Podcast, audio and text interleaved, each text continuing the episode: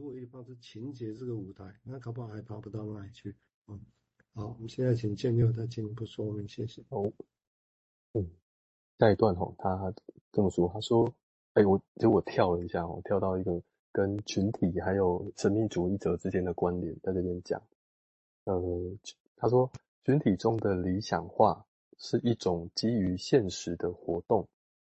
这对于个人趋便利、趋便利的增长是至关重要的。个人本身必须能够区分自己是一个普通人，还是他认为自己是全知全能的。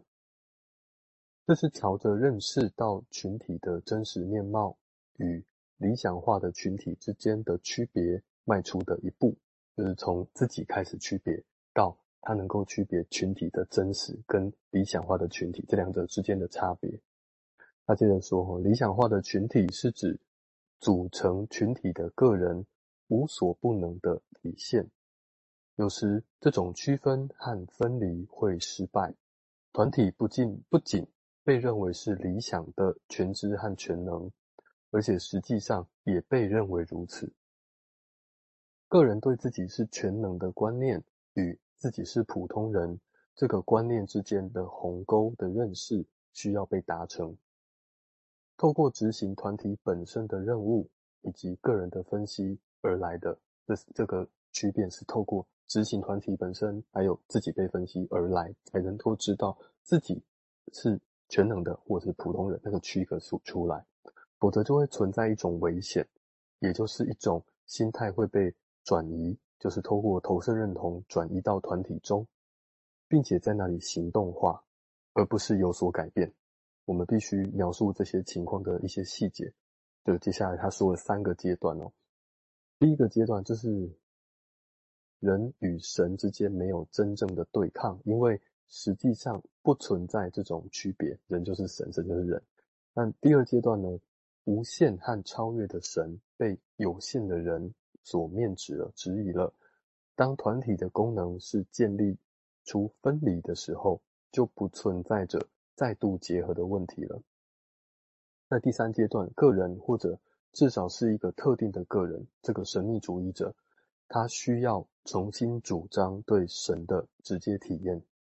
而他过去和现在都被机构化的群体剥夺了这种直接体验的经验。而在我开始讨论这个问题之前，有必要看一下已经机构化的群体还有他的生活的一些特点。好，呃，文章到这边呢有一些联想。呃，一开始他说的是理想化，那理想化我想说前连到前连到前面刚才一直讲那个一体化是情节，如果是理想化，其实我们就好像就不用想了、欸、因为你就是这样子啊，我们就不用想了，或者变成吼都在想着，我我在想的就变成是要如何维持这个理想化，可是却没有意识到自己的想、自己的做和说是在为了维持这个理想化，这很吊诡哦，就是明明在做一件事情，可是你不知道你在做。那那就好像是呃，连连到前面那个球体的说法来说好，那个模型来说好了，人在那个球体里面看不到外面，可是他在做的每一件事情都是为了要巩固这个球体。那那也很像是打一盏光在地上，然后拼命在这个光里面去找那个找不到的东西。可是在那找不到的东西过程中，你会觉得找不到找不到，但是脑袋却忽略掉了那个东西很有可能是在光之外的。那但是我们为了不要去看到光之外的东西，所以我们会拼命找、拼命想，然后拼命的诠释，说你这个就是这样，你这个就是阻抗的，你这你你没有你没有听我的，说这个是一体发生情节，你就要遵守你自己的阉割焦虑等等等，这些很。比较比较粗鲁的诠释，它或许都都很像是为了要维持这个理想化，为了不要多想，而那个多想很有可能会给会给人带来一种失去全能全知感的感受的。所以所以很多时候在诊间听到个案会病人会说，哎，我这脑袋一直在想啊，想说为什么会这个人会这样呢？或者是一直在想，如果我那个时候做了什么，那就好了啊。那这样的想呢，好像其实也是类似的，是企图维持那种。就原本的理想状态，或者他不想要去感受，失去了这个原本的理想状态。那这这句话这边我就想到之前在上上课的时候，杨敏医师提到说，人啊会说自己不想长大的这个时候，你已经长大了，因为你已经意识到你不想长大了。好，那所以真实的自己呢，其实就是在这个全能自大的幻想的外头，而这个全能自大暂时被投射到这个团体或或他人的身上，就如同治疗师很多时候会被当成是一个全能的治疗师，就是哎，你都知道我在我在想什么，你很知道我在我为什么这么做，你应该要告诉我。那但是面对这件事情，终究会得到失望的感觉，而那个失望的感觉所勾起来的情绪，就如就可可以连接到这个球体之外，它是在那个范围之外发生的某件事情，使得那个情绪在这里作祟的。那就很像是碧昂描述的第二个阶段，他说的是，哎，这个无限的神跟有限的人，他们面质了，那开始要进入一个分离的状态了，但是这个分离的状态却还没有能够有一个很确切的语言来去描述这个事情。所以 连, 连到第三个阶段是，诶，人家他说比方说在神秘主义者是被机构剥夺了那个体验的，所以我就有一个想象是，会不会大家都不见得是普通人啊？还是说我们其实到底我们是普通人呢，还是我们只是被机构剥夺体验的神秘主义者呢？那神秘主义者他就是在在在脑中就浮现一个突如其来的体验，一个经验，这个球体之外的经验，他试着把这个经验带进来，但那个经验可能是奇形怪状的，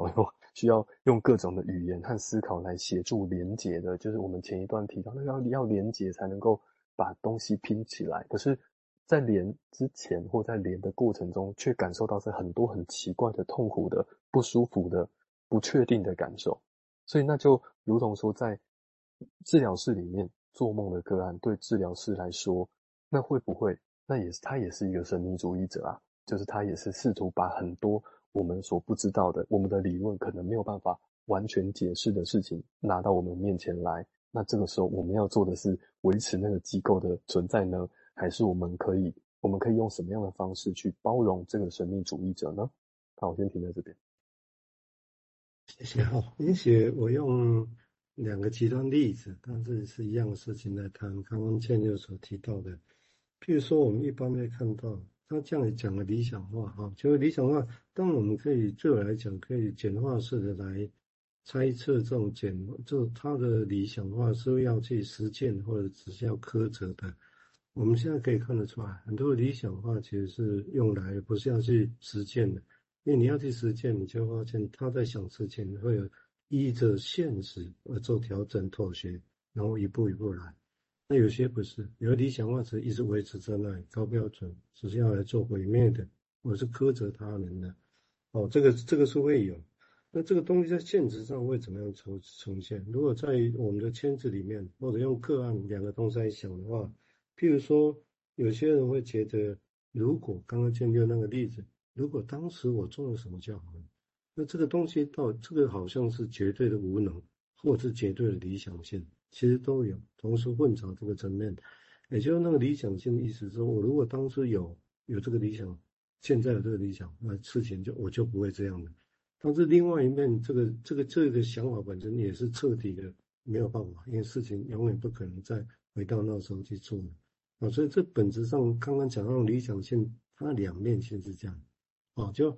但是我们现在当然会很难觉得这个怎么会是理想性，对啊，但因为这个是我刚刚顺着比用他们在讲的这个论点来讲，也就因为他把所有的问题都固着在这个疑问上面，那个好像是他的答案了，啊，我如果当年怎么样就怎么样，啊，就一直在啊为什么这可以成为答案，他可以被一直在用这个想，因为他被赋予理想化的想法，当初如果怎么样就可以怎么样，啊，所以这个一个理想化本身你看就有两个，啊，这样的一个一个双重的面向。哦，那这个地方在在分析学派性治疗里面也会发生这种，我们固着在这些想法，这些想法就是最赞的，你不能再新添新的。